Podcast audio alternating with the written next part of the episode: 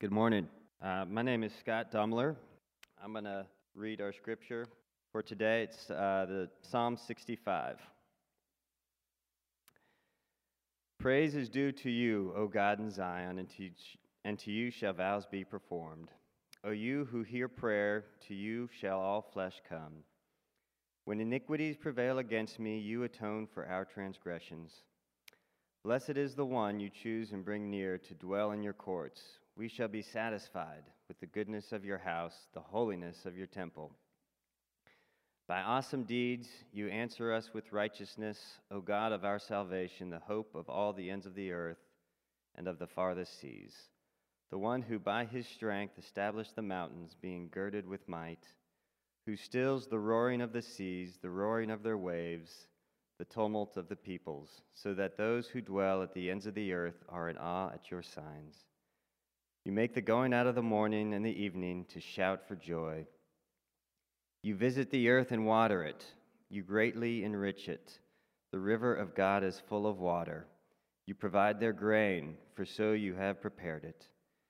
You water its furrows abundantly, settling its ridges, softening it with showers, and blessing its growth. You crown the year with your bounty, your wagon tracks overflow with abundance. The pastures of the wilderness overflow, the hills gird themselves with joy. The meadows clothe themselves with flocks, the valleys deck themselves with grain. They shout and sing together for joy. Word of the Lord. Thanks, Scott. Well, good morning again. Uh, good to be with you. Uh, for those who don't know me, I'm Sid. I'm the pastor of community groups here at Hope, um, and it's my pleasure and privilege to shepherd the community groups, to care for the leaders and the coaches. And it's also my pleasure and privilege to every once in a while get up and open the Word of God with you and to study it together. And we're going to do that this morning and really just kind of to give you some context for where we've been and where we're going for the last couple of months, uh, the end of 2022 and beginning of this year, we've been looking kind of at a topical series. The topical series uh, uh, Hope has been doing is based on Kelly Kapic's book, You're Only Human. Each week, we're looking to the Bible and connecting how it speaks to some of the themes from a particular chapter from that Kapic book. Um, a few weeks ago, we moved, we kind of pivoted from diagnosing um, some of the problems that we feel with living as limited human beings. And we moved from that to answering the question well, okay, how do we live like this? How do we live faithfully with finitude, with limits? And the first faithful practice we looked at was embracing life's rhythms and seasons. Then last week, the second practice was recognizing our own vulnerability. And then this week, the third faithful practice is expressing lament and cultivating gratitude. So we're going to look at expressing lament and cultivating gratitude. But I'll add, like Dr. Kapic in his chapter, we're going to focus much more on expressing and cultivating gratitude. Uh, and to do this, we're going to look at that psalm that we just read together, Psalm 65. But before we look at what gratitude is and what it looks like to practice gratitude, uh, would you pray with me and for our time together in God's words to us this morning? Let's pray together.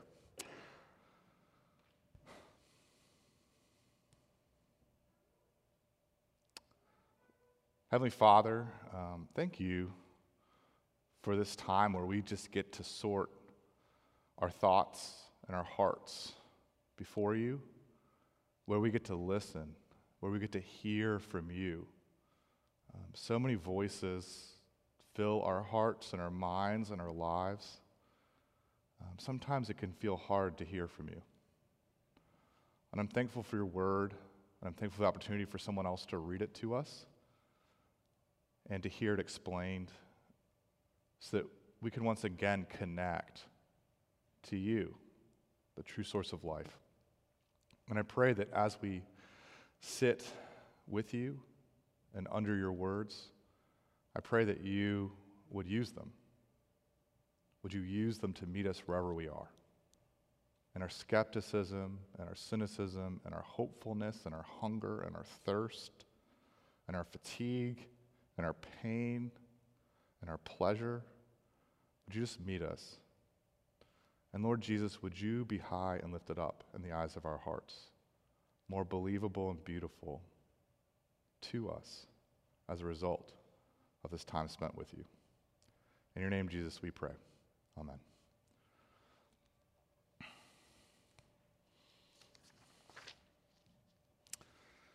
Let me begin with a confession about gratitude. Can we just start there? I often feel defeated by the should that we have behind gratitude. Do you feel this? Um, oftentimes, kind of culturally and personally, um, there feels like this pressure to be grateful, to be joyful. There's this well meaning push for gratitude, especially in the midst of disappointment. Gratitude often can sound like mother's advice to count your blessings when we feel disappointed. Or gratitude can seem like that subtweet, hashtag first world problems, when we feel low or discouraged about anything. As if what we're experiencing, the difficulties that we experience, are sort of somehow count less because we have more blessings than a less resourced person in a less developed country. But I really want us to hear that the Bible is pushing against these cultural notions that we have about gratitude and how it should work. Honestly, expressing sadness, what the scriptures call lament or grief, lament often leads to gratitude. Even in the Psalm, Psalm 65, there's a thanksgiving that's a response to God honoring and answering the psalmist David's initial sadness. And so, sadness is not in opposition, sadness is not pitted against gratitude. Sadness and gratitude are actually meant to work together, they complement each other. I love the way that the Christian counselor John Cox describes why these feelings pair so well together. He asks us to kind of reimagine that scene in Genesis chapter 3, uh, where Adam and Eve have been kicked out of the Garden of Eden. You know, the flaming sword and the angel, and they're, they're out in the real world, this world uh, post fall. They've sinned big. They're barred from paradise, and they're covered in shame and animal skins. And John Cox kind of reimagines this that they're facing this world before them, brimming with good things and bad things alike. When all of a sudden God calls out from heaven and they turn and they look up, and he says, Hey, Adam, hey, Eve, you're going to need this. And he takes this sort of, all of a sudden they see kind of hurtling towards them end over end, this sort of lunchbox, plastic container looking first aid kit. Can you imagine that with me? The, when you have it kind of the back of your car, or maybe your parents had in the back of your car, and it's hurtling down towards them, and it lands with a kerplunk. And they kind of pop open the lid, and inside are two holy emotions. God says you're going to need gratitude and you're going to need sadness. We human beings need sadness for the bad things the pain and the ugliness of life in a fallen world. But we also need gratitude for the good things, the glory and the beauty of life in this created world. We need both not to be used against each other, but each to be used when needed, or sometimes at the same exact moment. That feels so mixed because we live in this world that is teeming, which is so filled with so much good and so much bad, we can scarcely take it in. So, in addition to making gratitude a should by pitting gratitude and sadness against each other, a second kind of cultural misunderstanding of gratitude that we live under assumes that you can have an attitude of gratitude without a practice of gratitude. We kind of assume that we can have an attitude of gratitude without a practice of gratitude. A popular author and speaker brilliantly illustrate, illustrates how strange it is to think we can consistently feel gratitude without practicing it. She gives the example of how um, She, ha- she thinks that a gratitude attitude is like her yoga attitude. Okay? So this writer and podcaster owns yoga clothes. She confesses that she like lives in yoga pants. and she even has like the yoga shoes. I didn't know they were yoga shoes, but apparently there are yoga shoes. And she wears them on the regular. And somewhere in her house, she owns more than one yoga mat. but she also confesses that she wouldn't dare publicly do a yoga position because her yoga attitude, her yoga clothes, her yoga shoes, her yoga mat would not get her very far in the practice of downward dog. In fact, she would inflexibly fail if she sat there and tried to do that uh, for any long period of time. Why? Because she's got no yoga practice. she's not spent very much time doing downward dog as a position. Likewise, expecting ourselves to have an attitude of gratitude without regularly practicing thankfulness is a recipe for failure and frustration. And so Psalm 65 is sort of pushing against these cultural ideas about gratitude as just purely attitude, and instead is providing us with a template to start practicing gratitude in our lives. Psalm 65 gives us this example, uh, a sample of life categories that are sort of worth thanking God over, that help us to practice the emotion of gratitude over areas of abounding beauty and abounding goodness things in our lives, often everyday things in our lives that we can push back, pray back to God, and thank Him for. Saying, How good of God to give me this too. And so, in a sentence, Psalm 65 is going to correct our cultural misunderstandings of gratitude, but also it's going to direct. It's going to direct the, our emotional practice of gratitude. And that's what we're going to look at this morning together. Psalm 65 does this by inviting us to thank God for his stunning salvation, for his comprehensive creation, and for his plenty filled providence. And look, I know that those words, those theological words like salvation and creation and providence, are so often used and so rarely defined. And so, what I want to do is look to Psalm 65, and it'll give us these really great working definitions for those terms, even as we practice what it looks like to, to do gratitude together. And so, our sermon outlines in your bulletin, it's probably projected behind me at this point. We're going to follow these three acts of God. Three reasons the psalmist David prays. Three reasons we can feel grateful about the way things are. First, verses 1 through 5 describe the sights of God's salvation. Second, verses 6 through 8 describe the curves of God's creation. And then, third and finally, verses 9 through 13 describe the playfulness of God's providence. So, those are going to be our three points that we're going to look at together. Let's start with the first at the beginning, verses 1 through 5, and God's stunning salvation. If you look there with me, before Psalm 65 describes the what about salvation to thank, I love verse 1. Verse 1 instructs us how to thank. This is the how to of thanking God. Our translation, the English Standard Version, says, Praise is due to you, God, which I actually think isn't the greatest translation. A better translation that most kind of scholars of the original language of the Psalms, of, of Hebrew, would say is actually, it's more literally, to you, O God, silence is praise.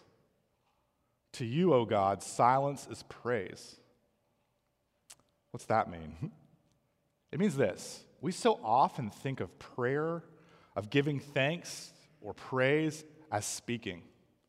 Speaking words, whether we speak silently in our heads, or maybe we're speaking out loud in a group of praying, or maybe we're by ourselves in a room muttering words up to the ceiling lights. That's our notion so often of prayer. But verse 1, there's a suggested sense of awe that we start with to fall silent, to be still, to recognize who God is. It's an amazement at God's presence, at God's goodness, His will that are often beyond our words to describe. Be still. light a candle, draw a bath, sit next to water under tall trees. At least turn off your phone and be with God. And so, from the get go, then, gratitude requires a patient silence and a personal humility, doesn't it? And if we're honest, all of those things seem really hard. feels hard for me, and I'm professionally religious. So, why? What are we missing about this practice? I could sit there and tell you what to do, but let's talk about how to actually do it. There's a short story by uh, an, a farmer and a poet and an author named Wendell Berry. And Wendell Berry kind of attempts in this short story called Dismemberment, he attempts to describe the challenges and benefits of quiet gratitude. What are the challenges and benefits of quiet gratitude? Wendell Berry helpfully writes about this main character. If you've ever read him in his short stories or even his novels, there's a character named Andy Catlett. Andy Catlett is really just a thinly disguised version of Wendell Berry. so if you're, so you're kind of key to reading him.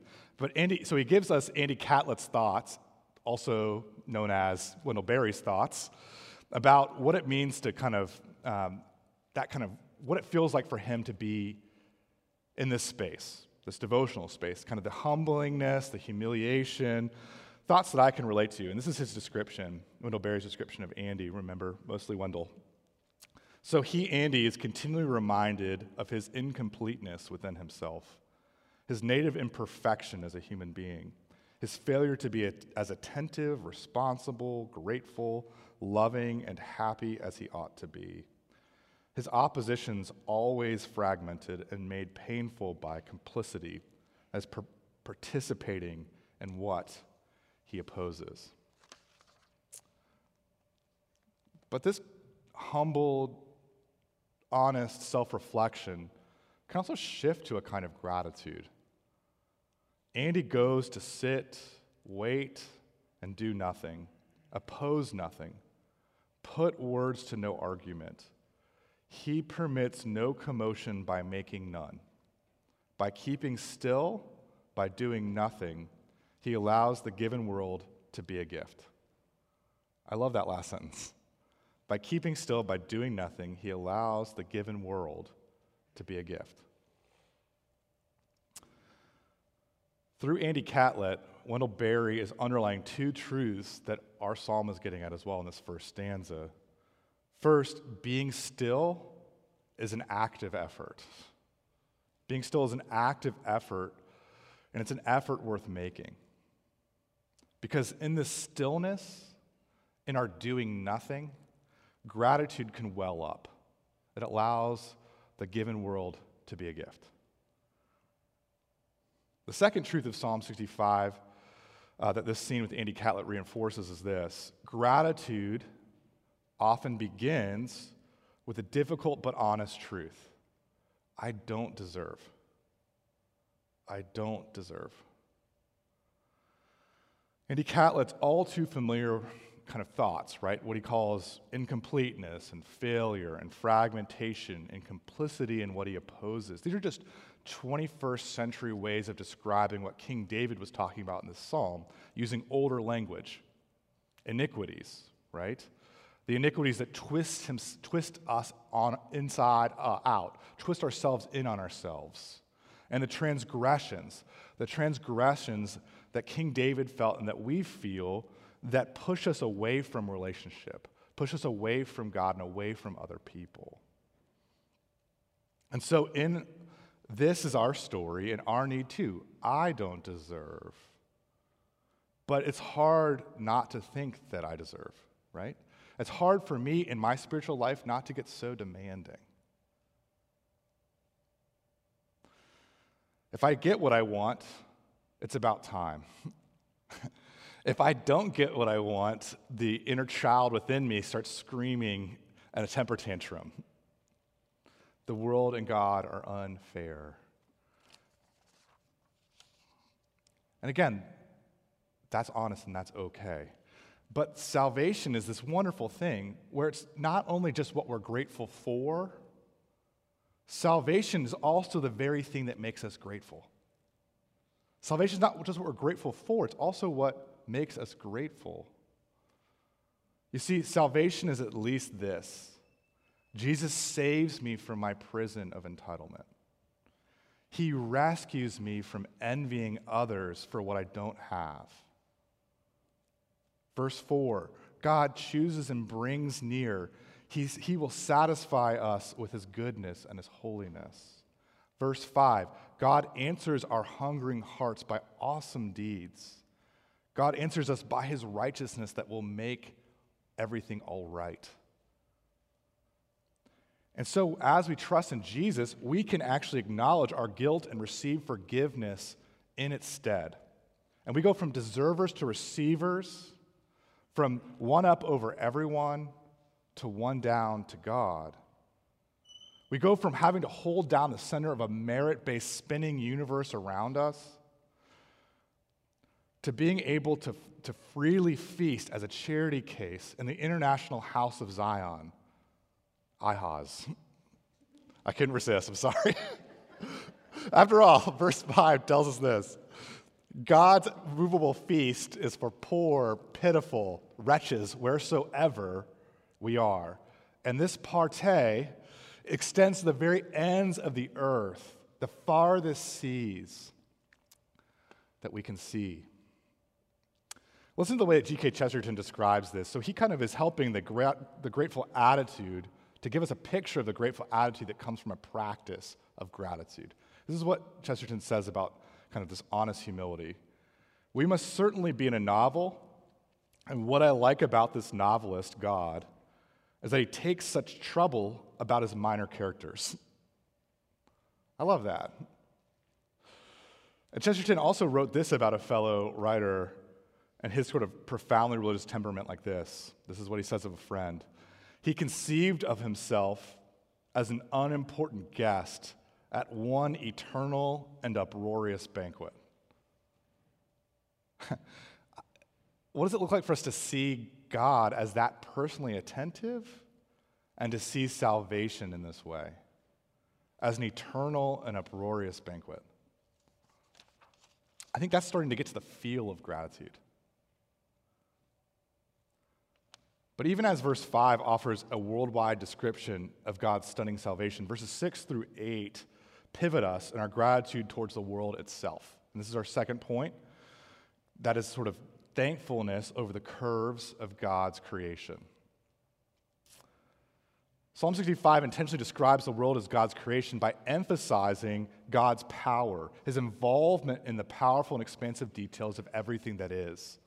Verse 6 and 7 dis- display God's power. God's belted with strength, securely sets the mountains, he calms the wild seas, he, he wild waves, he stills the seas, he places every geopolitical peace in place. In the beginning of everything, God made all things exist, even the mountains when they didn't exist. He made them to be, and has, has ordered disordered seas by his steadfast strength. And verse 8 tells us this power extends to the ends of the earth and includes the easternmost sunrise and the westernmost sunset on the horizon. And we actually just need to remember these kind of creation descriptions. This is why Psalms is continually pulling us back there. Because we need to re enchant the reality that we live in. We need to recognize the enchantment that's there, the hand of God that's working there's sort of a purposefulness to phrases of Psalm 65. It's exalted poetry for a reason. It's not a science textbook, right? It's not for high school primer on plate tectonics or tidal patterns or the phases of the moon.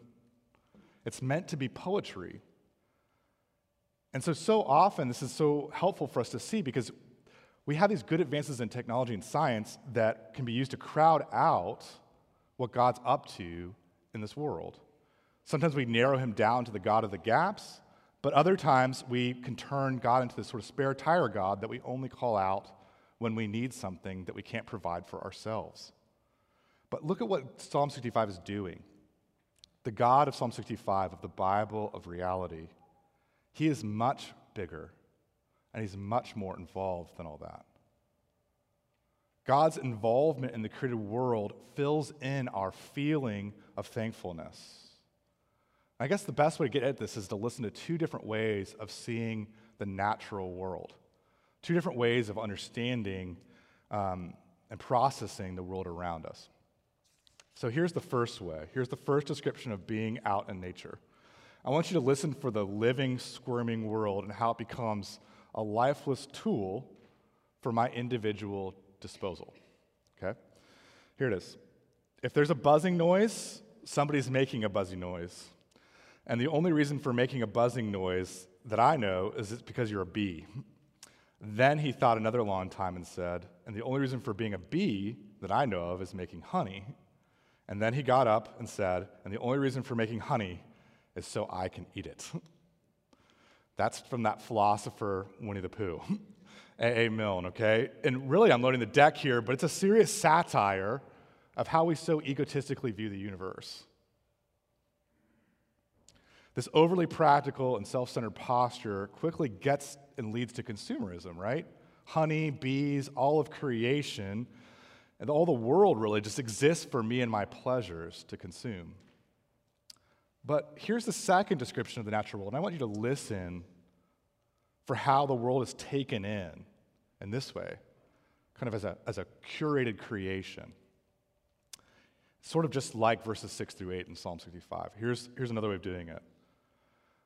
Glory be to God for dappled things, for skies of couple color as a brinded cow, for rose moles all in stipple upon trout that swim, fresh fire cold chestnut falls, finches' wings, landscape plotted and pierced, fold, fallow, and plow, and all trades, their gear and tackle and trim, all things counter, original, spare, and strange, whatever is fickle, freckled, who knows how, with swift, slow, sweet, sour, a dazzle dim he fathers forth whose beauty is past change.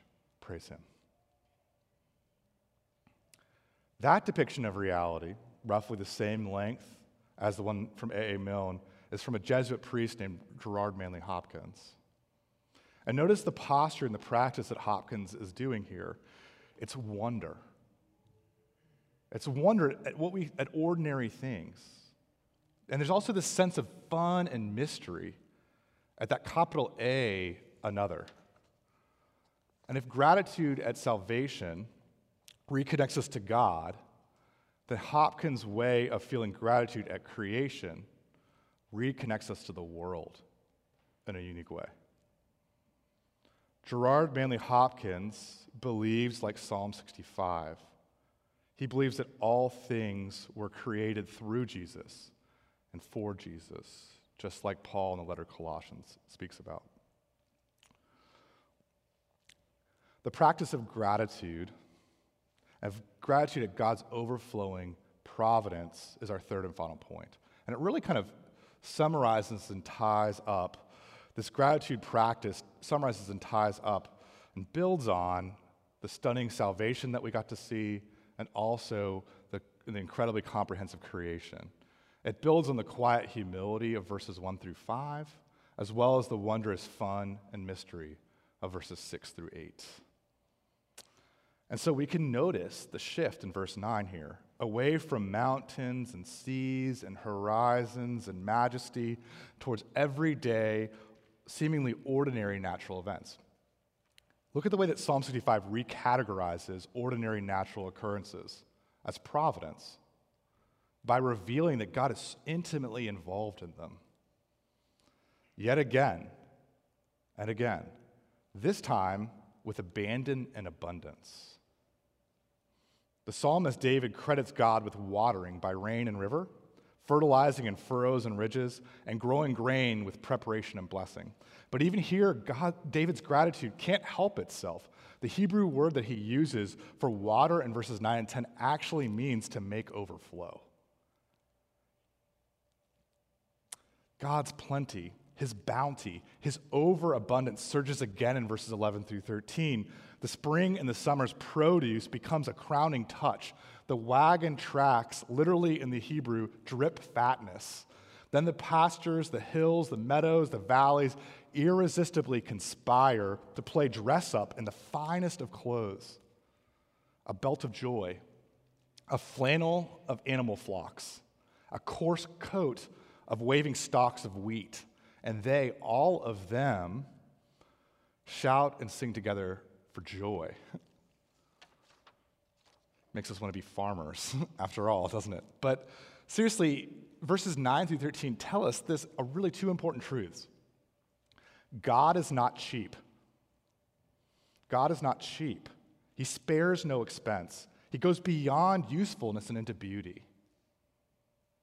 Second truth God is not cautious. He's not cautious. He goes well beyond efficiency and into excess. Look again at verse 12. The Hebrew word translated pastures actually means something more like desert grasslands, or even better, wilderness. God is not just producing plants like, a, like grain that's useful for human beings to eat and live. God is also clothing a wasteland's drainage ditch, a wadi, with fragrant flowers. God is crowning a barren hilltop with a wreath of eye catching blossoms. These plants on these terrains are not useful for humans to live, they are pleasurable. They're pleasurable for humans to see and to smell and to ultimately to worship God for. This is important. Gratitude begins with God providing useful things like food. But gratitude does not properly end until it thanks God for beauty and goodness. Gratitude begins with God providing useful things like food, but gratitude does not properly end until it thanks God for beauty and goodness.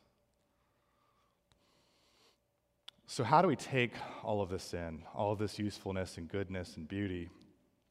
Or to go back to the beginning, how do we practice gratitude so that we can have an attitude of gratitude? Here are three ideas. First, we slow down. We pay attention. Verse 1 again To you, O God, silence is praise. When we choose to see the splendor of that shadow or that reflection or that glimmer in that child's eye, we can never unsee it again. It changes us. Second, we give thanks even when we don't feel like giving thanks. Scientifically, it's experimentally proven giving thanks improves your overall mood, leads to more joy, leads to more gratitude. And we know for a fact that gratitude doesn't come naturally. Why else do parents have to teach our children to say thank you over and over and over again? And third, the motivation to pay attention and to give thanks is believing. We believe that we're in this story a bigger story, a story of a God who made the mighty mountains, a God who stills the stirring seas, a God who scatters roadside bluebonnet blossoms of flowers haphazardly, bursting forth in blossom for no other purpose than that the God who sustains every living thing prizes precious beauty. And finally, we believe in a story of a God who saves who generously and extravagantly gives his only son Jesus on a cross to rescue us into a relationship with him. Jesus' life for my life. All so I can know beyond all of my many doubts. I am seen. I am loved. I am pursued. I will never be forsaken. What an undeniable expression of God's love. A love that changes lives. So, how do I, Reverend Mr. Glass Half Empty, pessimistic Sid Druen, which is true, how do I feel grateful? More grateful. I love the way that Mary Oliver, a poet, puts it in her poem Sometimes. She says it this way Instructions for living a life pay attention, be astonished, tell about it. Pay attention, Be astonished. Tell about it. That's why we're in here on a Sunday. You could be doing a lot of other things, right? That's what we're trying to do Monday through Saturday, too. We're just trying to pay attention, be astonished, and tell about it. It, the over the top salvation, the generous and extravagant creation and providence. The eye can scarcely take it in. Lord Jesus Christ, our God and our Savior. Would you pray with me? Father, thank you for these words, the psalm, um, which challenges us in so many ways. It's so hard to make this not a should. Even as I preach it, it feels hard for me not to feel like, get better, Druen. But I know it's an invitation that you're knocking at the door of our hearts. You're asking us to open the door wide and see what you've done. And I pray for the courage that some, it will take some of us to do that, to put ourselves out there, to risk disappointment, and to see what you've done. I pray by your Spirit that you'd lead us there by the hand. Thank you, Jesus, for what you've done. Amen.